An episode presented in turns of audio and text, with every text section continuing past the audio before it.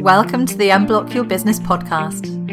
I'm Abby Rogers, success coach, business coach, and hypnotherapist, and I help high achievers and business leaders master their subconscious habits for success, income goals, and above all, happiness. But success isn't just about mindset or strategy. It's about combining both and sealing the deal with a big dose of subconscious alignment, because our subconscious holds the true key to unlocking our potential.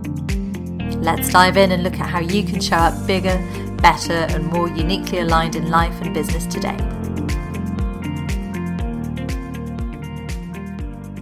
Hi there, and welcome back to the Unblock Your Business podcast. Great to have you with me today. And what we're looking at today is dealing with other people's perceptions in your business, which is a really fascinating area and I think one that affects a lot of us. So, the reason this came about was because a few weeks ago I ran an intensive money mindset training session in my membership, the Aligned Mind and Business Academy. And one really interesting question that came up was how to deal with a partner's negative money mindset. Now, so often our ability to make progress in our business can be influenced and even really stifled by those we love. And that's certainly been the case for me at various points in my business. But of course, this runs much deeper than money mindset. It's often about other people's perceptions of our business as a whole. So I opened up this question to my free group, Unblock Your Business, and there was an influx of responses. Really, uh, one that everybody jumped on and, and was keen to comment and share their experiences.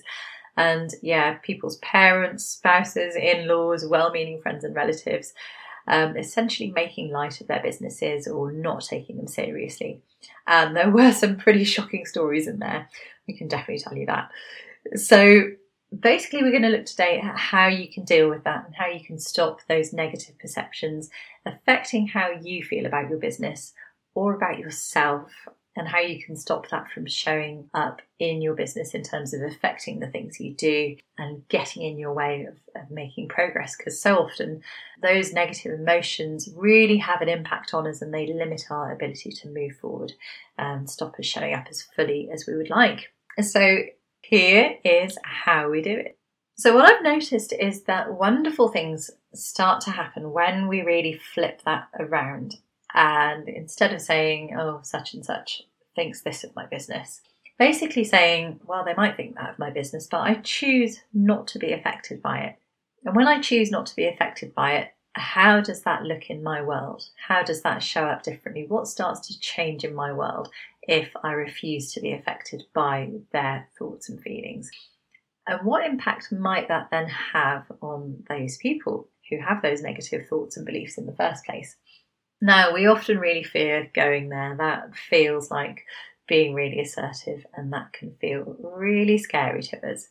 And our tendency, just just really generalizing here, but as women in particular, is to people please and not upset the apple cart, and just even really suppress what we believe is good for us or what we believe is the right thing to do because we're just so scared of confrontation or of putting our foot down in the world but we don't have to do confrontation. Confrontation is probably the worst thing you can do because that just tends to get people more entrenched in their opinions. So, um, actually, it's much more subtle and gentle than that.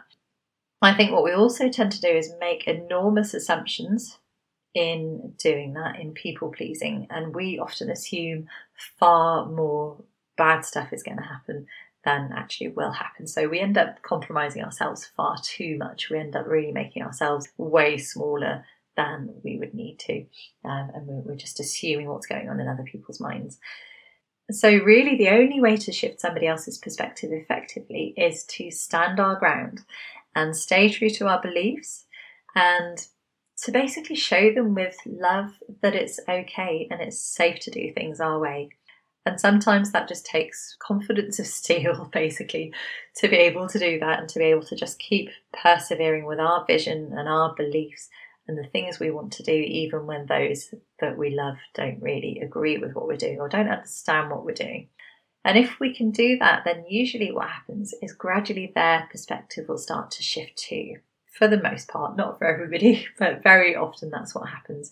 Because usually their negativity is coming from a place of fear and concern for us. They don't often put it across very well, but they're usually trying to protect us from what they view as something scary or threatening in their world. So, if we can show them that there is nothing to be afraid of and that we're doing things our way and it's fine and we're still surviving and it's working, then gradually they'll start to accept it and maybe they'll even turn around and give us a big pat on the back in the fullness of time.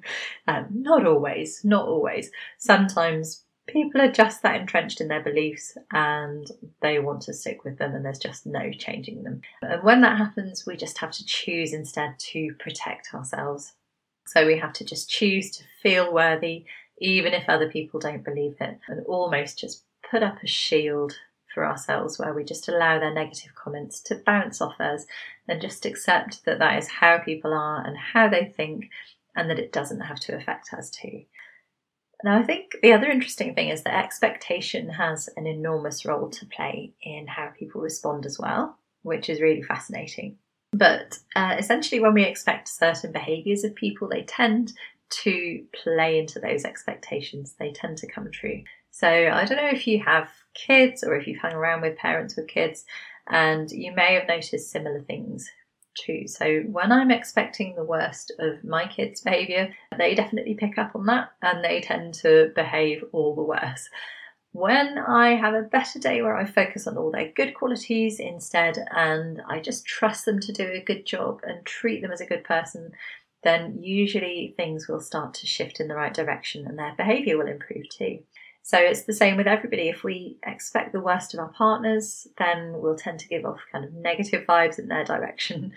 And they will take on that negativity, that anxiety, and they will respond and behave worse for that.